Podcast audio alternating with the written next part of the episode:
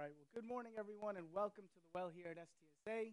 For those of you who don't know me, my name is Steve, and uh, it's always a privilege and pleasure uh, to guest speak here and fill in for Father Anthony. Um, I love speaking at the well. Y'all know the well's tagline. I always talk about it every time I speak. We call it an ordinary place where something extraordinary happens, right? And so I love that tagline because, like it says, this is an ordinary place, some university in Arlington, Virginia, where something extraordinary happens. And the name, the well, comes from that reference in John chapter 4, the story of the Samaritan woman, where she, on that day, was going to an ordinary place and just some regular run of the mill day going to the well, and she had an extraordinary encounter with the Savior that changed her life forever. So it's always my hope and prayer anytime I speak here that we would come to this ordinary place and have an extraordinary encounter uh, with Christ Himself. And so it's great to be here as we wrap up the final part of our series, New Year Less Me. Now, if you've been joining us for the past four weeks, you've known that we've been talking about this whole business of New Year's resolutions, right? The idea, and we've challenged the traditional New Year's resolutions of personal focus, of individ- individual focus, of how can I get better? How can I achieve something? How can I lose weight? How can I get this relationship? How can I do whatever? And me, me, me, me, me. And what if we said, what if we flipped it? What if we made a paradigm shift in how we viewed it and said, what if we dedicated this New Year's resolutions to the service of others, to other people, how we can help others. And in doing so, we would really follow, follow the model of our Lord Jesus Christ. And our theme verse for uh, the series was Mark chapter 10, verse 45, where it says, For even the Son of Man did not come to be served, but to serve, to give his life a ransom for many. So now, for four weeks, we've been talking about this business of New Year's resolutions dedicated in service to others. And every single week we talked about a different aspect, right? The first week we talked about the idea of selflessness versus selfishness, right? And the difference between those. And the second week we talked about how to be the GOAT, G O A T, how to be the greatest of all time. And our greatness comes from what we do for others and how we focus on others. And the third week we talked all about generosity, about giving. We talked about letting go versus holding on. We talked about the things that maybe we're holding on to, we should be letting go. And finally, last week, we talked about this business of seeking true purpose. And what does it mean to have a true purpose and true calling? And how our true purpose is not found in some flavor of the month cause that I pick up on whatever, but rather our true purpose is found in day to day, daily selfless acts for others. And only then will we commit to providing daily selfless acts to others will we find our true calling and true purpose. So I just summarized the last four weeks in about two minutes. And my question today for all of us is where does that leave us?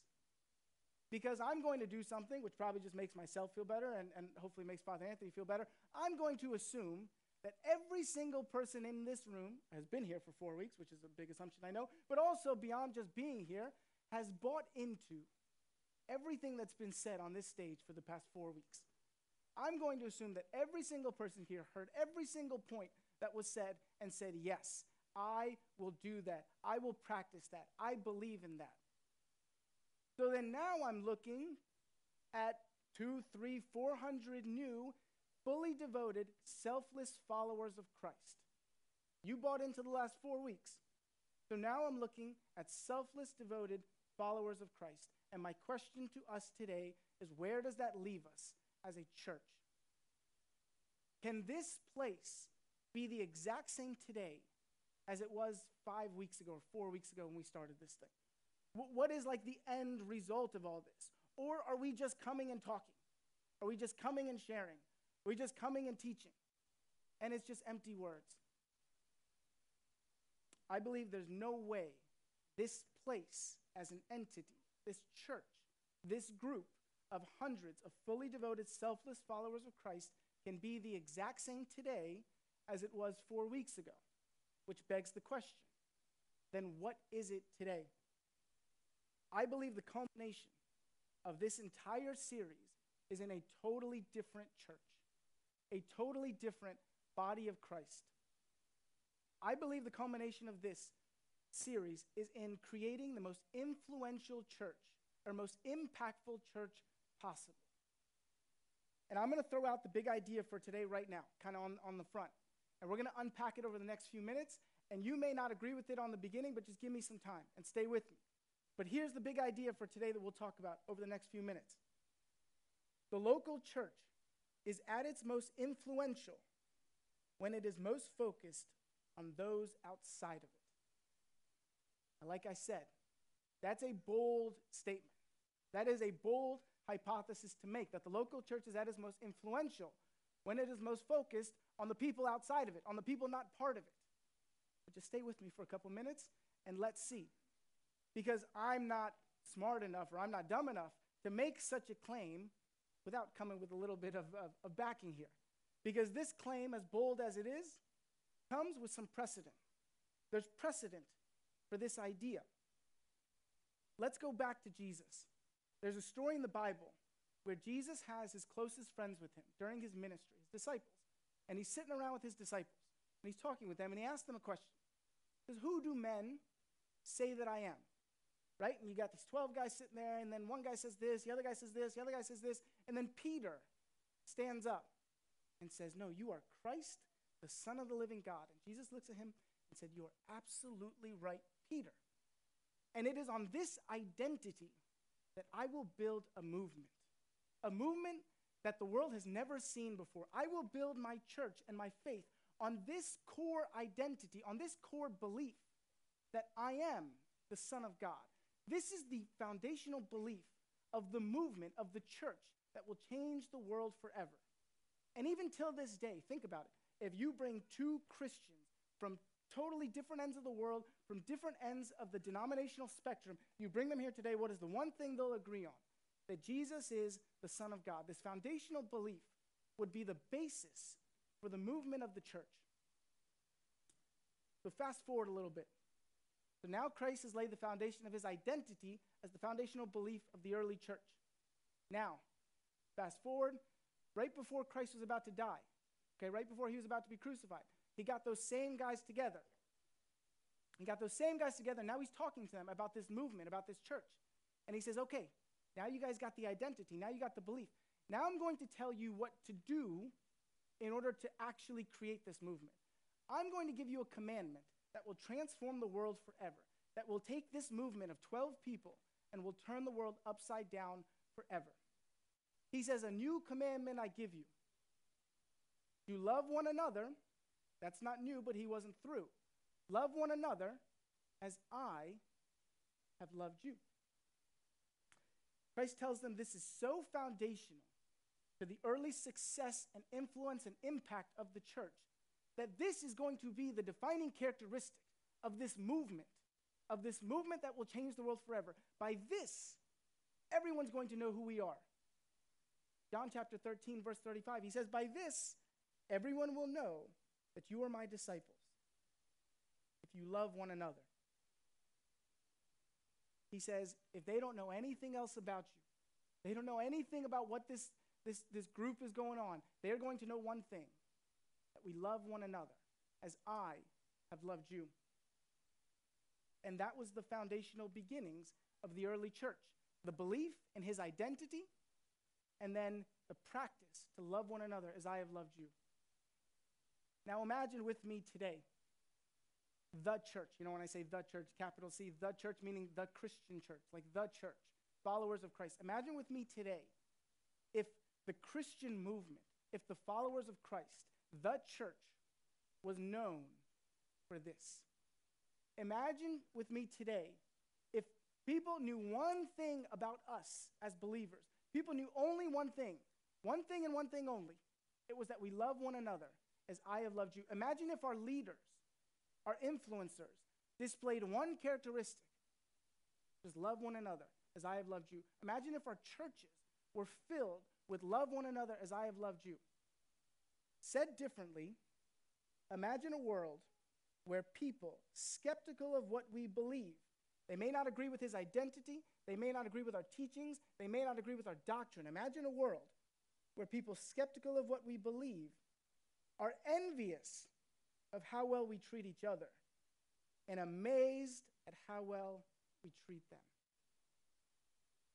Imagine that. People who couldn't care less about our beliefs, couldn't care less about our teachings, not just couldn't care less, disagree foundationally with his identity, with his life, with his teachings, are envious at how we treat each other, the people inside this place.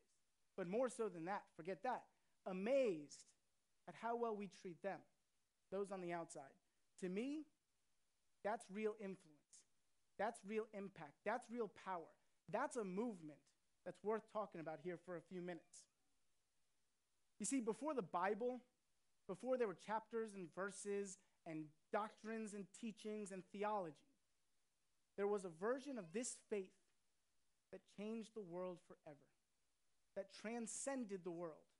That it says in the book of Acts, right? These who have come here have turned the world upside down. There was a version of this faith that we practice today that turned the world upside down. And so the question for us today is how do we get back to that? How do we get back to that version of faith that is the most influential church possible? The church that can turn the world upside down, the faith that can move mountains, the faith that is undeniable and unshakable. So, we're going to look at very quickly three characteristics of a selfless church, of an influential church based in selflessness. And I'm going to make a deal with you all here. Okay, me, I from the stage I'm going to talk about these three characteristics. And what I'm going to do from the stage here is I'm going to put this church under the microscope. And I'm going to put this church through the wringer. And I'm going to see is this church, STSA, is this church holding up its end of the bargain as a selfless church or not? Spoiler alert, it is, because I'm, bi- I'm a little biased, okay? I'm a little biased. But I will call, I will throw this out there. That you as members and you as, as visitors and attendees, if you think, it's something I'm saying here, if you think this church isn't doing all it can to be its most influential, come and talk to me. Of course, there are, are, are more things we can do and more ways we can do. But that's what I'm going to do from the stage. But here's the deal what you're going to do from your seat each one of you, as members of this church or any church, doesn't matter you know, what church, each one of you is going to question yourself as a member of the body of Christ and say, Am I actively engaging and actively pursuing this idea of a selfless church? Or the alternative to that, by the way, is not like talking bad about being selfless. Nobody sits here and says, I don't think we should be selfless at all. The alternative to actively pursuing is sitting on the sidelines, is passively spectating, right? It's that golf clap of like, oh, those are nice principles. That's nice. They should really do that, or that's great. And I'm so proud of those people. But am I in the arena? Am I in the arena? Am I rolling up my sleeves and saying, no, no, no, I am actively pursuing the ability to create a more selfless church here in this church or in whatever church you're in. Let's go over the three characteristics quickly. The first one is passionate pursuit of those most in need. passionate pursuit of those most in need. Now, each of the three characteristics, I was actually very intentional with the wording of it because it's not just about helping people, but it's about the level of helping people. Okay, let me kind of illustrate this with a little personal example. I have been a father for almost six years now. Okay, I have an almost six year old, a three year old, and a one year old. And it has taken me six years to discover something that I'm sure many fathers in here have figured out a lot uh, quicker than me, but it's taken me six years to figure out something, which is this there is a difference when I stay home and watch the kids alone versus when my wife stays home and watches the kids alone. Would the mothers agree to that? Would the wives agree to that? There's a difference when the husband stays home and watches the kids alone versus when the wives or the moms stay home and watch the kids. When I stay home and watch the three kids alone, there's one goal and one goal only. Nobody die. Yes, keep them alive, okay? Nobody died. Keep them alive. And if that happens, even if there's a little blood, that's okay, okay? That's okay. Nobody died. And I could never understand when Nadia would come, my wife would come home, why she would be annoyed because all the kids were alive. Like, what do you want? All the kids are alive. Why is she so upset? And I discovered something. It was because what I always tell her about when I watch the kids is if you're driving a car, think about the car, you're in neutral, okay? This is the mess of house. When I'm watching the kids, everything is in neutral. As if the, you left, I always tell Nadia, the way you left the kids when you left is the exact same way you will receive them when you come back, okay? So if there was a full diaper, guess what? There's more in the diaper and it's still there. If this kid is hungry when you left, now his stomach is rumbling, okay? One time, I, this was before I had my last, my, my, my daughter, we had the two boys. And one of the kids, within five minutes of Nadia leaving for, I don't know, some girls' night or whatever, threw up like all over the living room. Like, threw up everywhere. And I get grossed out. I get, get queasy stomach. So what did me and the other guy do? we got little cones that we put around, okay? And nobody touched this area until mom comes home, okay? That's how we take care of the kids. But when Nadia watches the kids, when my wife watches the kids, she is, this is uh, dad's, this is flabbergasted, okay? She is actively moving them towards a better state, okay? This is incredible. If the diaper needs changing, she sees it, identifies it, changes it. If the kid needs to eat, she feeds them or whatever, takes care of them. She is actively progressing them towards a better situation than when I left. Okay? That's why she's the best mom in the world. My fear is that a lot of us are like me in many ways. A lot of us are like me watching the kids. A lot of us are around people in need a lot of us are observing people in need. A lot of us are saying that, yeah, yeah, I'm, I'm watching them. Like, I'll take care of them, yeah. A lot of us are in the vicinity of people in need. A lot of us may have a conversation, may do something small, but at the end of the day, the people in need are stuck in neutral. In the end of the day, our eyes see them, but the eyes of our heart are shut off to them. That's my biggest fear for myself for my church, everything, is that we start seeing people just with our eyes and we don't see them anymore with the eyes of our heart. We don't see this passionate pursuit. How can I actively move this person in need into a better state?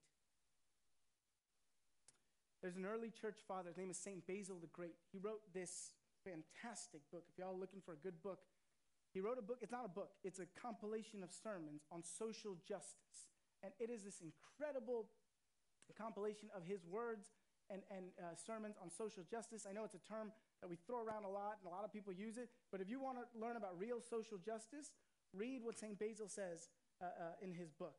Listen to what he says about passionately pursuing need. He says, Do you not see the time worn remnants of walls that dot the city like so many watchtowers? How many poor people were there in the city? who were ignored by the rich of that day on account of their efforts to construct these walls. A lot of talk about walls these days. When walls go up, people's compassion goes The more walls we build as individuals, I'm not talking about as country, the more walls we build as individuals, the more walls we build, the more insulated we become. You get so comfortable behind these walls. You get so comfortable. And they can dot the city all around. You never have to see a single person in need because of these great big walls. St. Basil says something else, and I apologize for the harshness, but this is his words, not mine. He says, Whoever has the ability to remedy the suffering of others, but chooses rather to withhold aid out of selfish motives, may properly be judged the equivalent that's to say, of a murderer. A murderer. so the question for us here is how does this church stack up? Like I said, we're going to put it through the wringer. How does this church stack up in passionately pursuing the needs of others? For those of you who don't know, when we first established this church here in 2012, we did something because this business of really caring for the people around us, caring for the needs of others, was so important to us that we, it, it, it, we weaved into the fabric of this church this idea. And so we said we were going to build into this church a, a vehicle through which we would care for the needs of people outside of it. The way we did that is we created a nonprofit organization called Hope Multiplied, which was a separate registered entity, which was essentially the community impact arm of the church that it would go into the neighborhoods here and it would meet the needs of everyone around it. It would identify the needs of the people, create programs and projects to meet those needs. That was eight years ago. In the last eight years, we've started seven programs here locally in four different neighborhoods. And, I, and, and we've helped thousands of people. And I normally come up here and I give you numbers on like a macro level about the number of, of mentored kids, number of love your city stuff. And I can give you all these macro level numbers that are great. But what I wanted to do today is I want to give you a micro examples of people in these rows who I'm seeing right now, people in these rows who are passionately pursuing the needs of others. People like a public school teacher who, for years, would see kids come into her classroom who were at risk, who were falling behind in the public school system, falling behind behaviorally, academically, socially, emotionally, relationally. And uh, her heart was breaking the idea that these kids just need a leg up. They just need someone to care about them. They just need a positive influence in her life, in their life. So she created and designed a mentor program for at risk kids here in Arlington that in the last five years has mentored over 150 kids because one teacher was willing to passionately pursue a need. Or another person sitting in this room who, long before we ever had Love Your City, long before we ever made this big deal about going and serving the homeless community, long before we ever did any of that stuff, this guy was going into that community, was going into the homeless community, was building those relationships with no fanfare or pub or anything. He was the one that was building these connections and building these inroads into the community because he cared, had such a heart for the homeless community here in DC. Or most recently, a volunteer who came to me and asked me if we have any program for kids who don't have access to healthy food in DC. And when she asked me that, I didn't really understand what she was saying. And I said, Of course, no, we don't. And she started to show me a huge need in DC, which is that certain kids in certain neighborhoods, the most reliable source of food they have is in the school system. So kids that come from uh, low-income families in poor neighborhoods that are food deserts here in DC, where you don't have access to, uh, you know, grocery store and things like that, they don't have access to healthy food except during school. And there's a lot of schools here in DC, especially in Ward 7 and 8, that will give breakfast, lunch, and dinner because they know kids don't have a reliable source of food. And so that's great that the public school system is doing that, but she alerted me to this need of what happens when there's no school. Like what happens when there's a long weekend or winter break or spring break or something like that. Where do the kids get their meals? So she designed a program that we call Healthy Start, which was going to fill the gaps of that.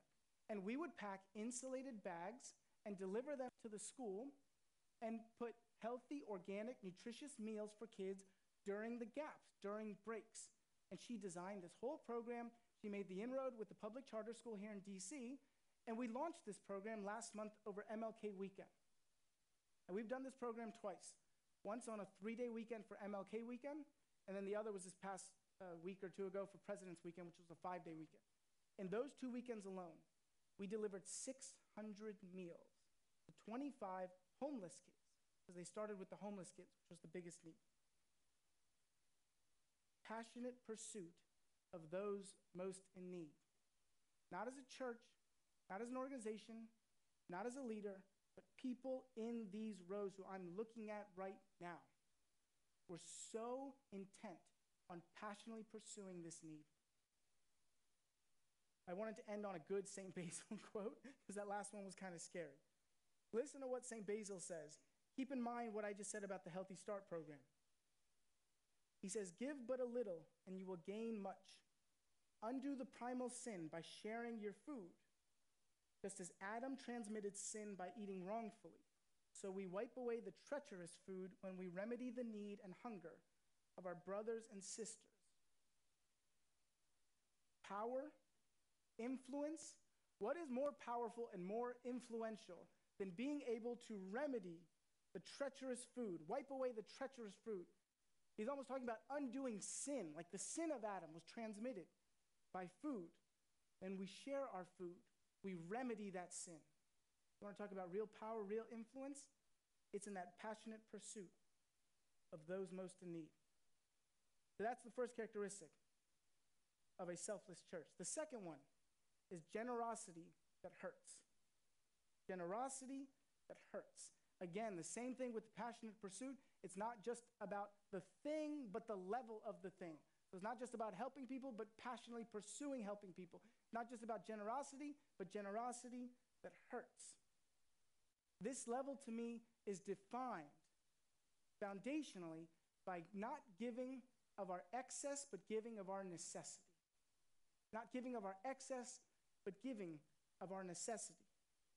Now, we talked a lot about generosity over the last couple weeks, so I don't want to relitigate that and, and, and kind of discuss that in general, but I wanted to pose a question to us as a church.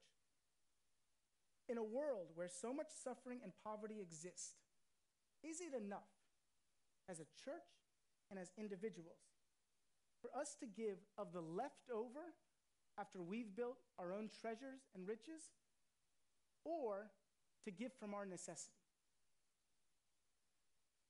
There's this documentary.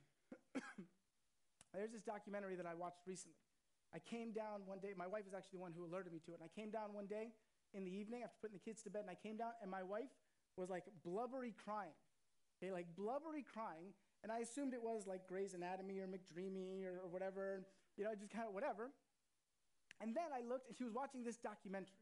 It's a documentary on Netflix about the life of Pope Francis. It's not the two popes, that's, that's different. It's a documentary called uh, Pope Francis, A Man of His Word.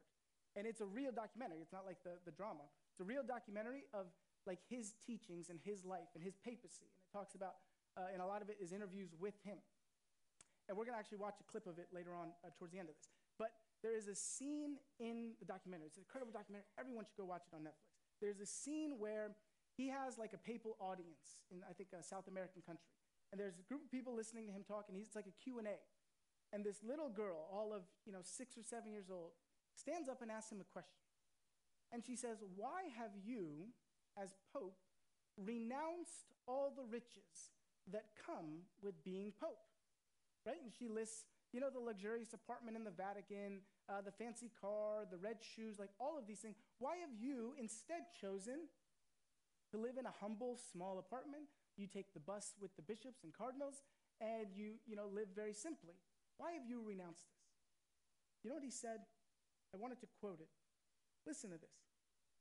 He says, I believe that our times tell us of such poverty all around the world, and that is a scandal. In a world where we have such riches, so many resources for giving food to everybody, you cannot understand how, how there can be so many hungry children, children without ed- education, so many poor. The poverty today is an outrage. We must all consider if we can't become a little bit poorer. My dream is to create a poor church for the poor. As long as there's a church that places its hope on wealth, Jesus is not there.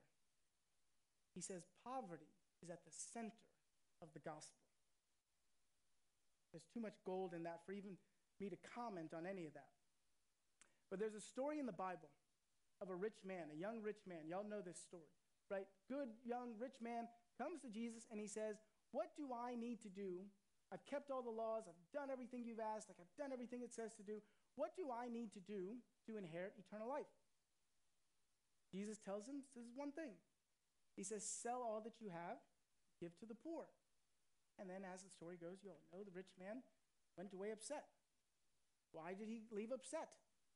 Like, why was he so upset at one word that Jesus said? All that you have and give to the poor. Like this guy, think about it. Think about it. This guy has spent a lifetime doing right, doing good, doing what was asked of him, doing what he read in the law, in the scriptures, in whatever. Do you really think that one extra command, like that's it, I can't do any more, I've done it all, there's no way. Do you think one extra command was really going to bother him that much? Why was he so upset? I think he was upset because he was okay with giving after he had built his riches. I think he was okay with the command to give. I bet he probably stumbled upon it in some scripture reading and some whatever to give. But Jesus wasn't asking him to give after he had built his own riches. Jesus wasn't asking him to give of his excess. Jesus wasn't saying, okay, build the big house, build the big whatever, build that, and then go give. I bet he would have responded quite differently to that command. Jesus said, I want you to take all of the necessities of your life, the things that you've gotten so comfortable and accustomed to having, and the things that you're holding on to. And as we said a couple weeks ago, I want you to let go of those things, to give of your necessity. There's another early church father, St. John Chrysostom. He talks about this young rich ruler. He talks about why he was upset, or he was, he's talking to him. Listen to what he says to the young rich ruler. He says, Had you clothed the naked, given your bread to the hungry, had your door open to every stranger, been a parent to the orphan, made the suffering of every helpless person your own, what money would you have left of which to grieve? Saying, look, you spent a lifetime hoarding this money. Of course you're going to be upset. But if you had spent a lifetime giving it up, you wouldn't be upset right now. You wouldn't be upset right now in the seminal moment of your life when you approached the Master, encountered the Savior, and he told you one thing to do, and you couldn't do it. Let's get back to this church. We said we're putting this church under the microscope. Where is this church laying its treasures? What is this church doing for generosity that hurts? Y'all may not know this, but when we started this church in 2012, we made a commitment, okay? And like we said, we embedded into the fabric of this church this idea that we would be invested in the community around us. We made a commitment as a church body, as church leaders, and as church members that we would donate 10% of the annual gross income this church brings in, annual gross revenue this church brings in, we would donate 10% to the community. We would put 10% of that back into the community.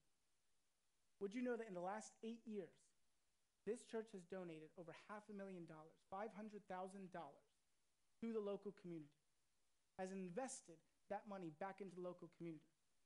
Something you all may not uh, know as well is this church is also about to begin a capital campaign, about to raise money for a building. We're about to build a building, right? We have land, we bought land, and we're going to build a building. And as soon as I heard that, me as the, the community service person, I kept on expecting those checks to get lost in the mail. you know, you're thinking, okay, like that was good for a time, but now like, we got to build this building, okay? And half a million dollars, think about that. We could build this multi million dollar building, and half a million dollars could really help. Everybody agree? Half a million dollars could really help. You know what it would do then? It would build this big wall, this big wall, and on the inside, be hollow. You take that half a million dollars, fine, take it. Go put it into some brick, some stone, some whatever, build this big building, and have no impact on the people outside of it have no influence on the people outside of it. You know what we call that? We call that a country club. I'll give you another story about generosity that leads to influence. You all may not know this as well, but a few months ago we set out on an idea to build a mobile health clinic in Egypt. And the idea being that we had this idea and this institutional knowledge of being able to build these clinics, and that we would build a clinic in Egypt to serve those in need over there. Again, passionate pursuit of those most in need, not just content here, but always looking for the need. And we wanted to make sure that we could build this clinic and we could serve thousands of people over there without impacting the work here in DC. And so we set out on this mission to build a clinic. And we never talked about funding or anything like that. We said, we are going to do this, we're going to be on this mission. A couple months after the idea, a family got in touch with me and I connected with a family who has a foundation which funds projects in Egypt. Actually, that person is here today, but I won't call her out. This family has a foundation that funds projects in Egypt. So we met, we started talking, I shared with them the idea, and they, out of the generosity of their heart, came to me and said, We will fully fund the first clinic, hopefully the first of many, to the tune of $100,000 to build this clinic generosity that hurts, and generosity that leads to influence. This past week, I was actually in Cairo for the grand opening of the clinic. Okay, and I was there for a few days. We had this grand opening. We had a, a you know ribbon cutting ceremony and this grand opening reception. And I want to show you just a couple of pictures of what generosity leads to. this is the mobile clinic you see on the outside. And on Saturday night, we had a huge, like, grand opening with our partners over there on the ground. This fancy hotel, and this big reception. We actually had like the deputy minister of health there and all these people. And I, as a representative of Hope, was like the honored guest over there. Okay, and I gave this speech and all these things in front of the minister of health and all these different people. And actually, can I tell a funny story about that? This has nothing to do with the talk. Let me tell you a funny story because I'm, I'm a big doofus. I was there and I was giving a speech, and the morning of the speech, they called me and they said, You know, we're excited to see you. You ready? And they said, Oh, by the way, can you do it in Arabic? I said, Can I do it in Arabic? And of course, the hubris, of course I can do it in Arabic. I can do it in Chinese. I can do whatever you want, okay? Of course I can do it in Arabic. So I said, okay, I'm going to give a speech in Arabic. And I know enough Arabic to, you know, you know, muck through my way a couple words. And so I started speaking, and it was just coming out. Like you talk about the Holy Spirit, I was just on fire, okay? Every Arabic word, okay? I was doing great. Everyone nodded, yes. And so I wanted to like kind of go over the top, and I wanted to really connect with them. And so I wanted to talk about the Egyptian food that I love when I come to Cairo. And the night before, I had just had a food at someone's house that I love and I absolutely love. So, what I wanted to say is every time I come to Egypt, I love having stuffed pigeon. Stuffed pigeon is a delicacy in Cairo. The word in Arabic is hamama. Okay, hamama. So, I'm getting up there, and instead of saying I love having stuffed pigeon, I said the Arabic word for bathroom, which is hammam. So now for three minutes, I'm up there saying, God, I love bathroom. And I wish we could have more bathroom. And if my wife could learn how to make bathroom, the world would be better. And it's so juicy, that bathroom. That bathroom is incredible. And finally, this guy came up. They had to stop the whole thing and tell me, okay. But I may not get invited back there, is all I'm saying, okay. But it was this big honor, generosity that leads to influence. The other thing that I got to do there, so this was actually Saturday night.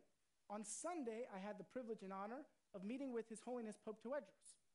And we sat for about one hour, for about 45 minutes, and we talked about everything that we were doing in the community. I talked to him about STSA, the, the, the, you know, the great things we were doing. And I can't tell you, I don't know if you can see in the pictures, but he's holding the iPad that I brought because he was so interested and he couldn't believe the things we were doing in the community.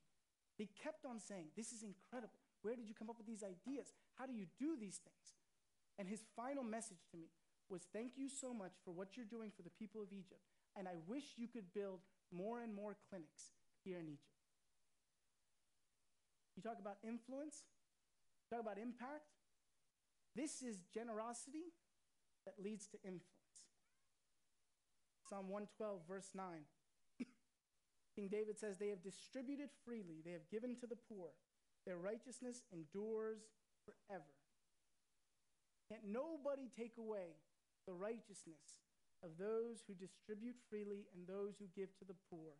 Those are etched in stone forever. So that's the second characteristic. First one is passionate pursuit of those most in need. Second is generosity that hurts. And finally, the third is love with no strings attached.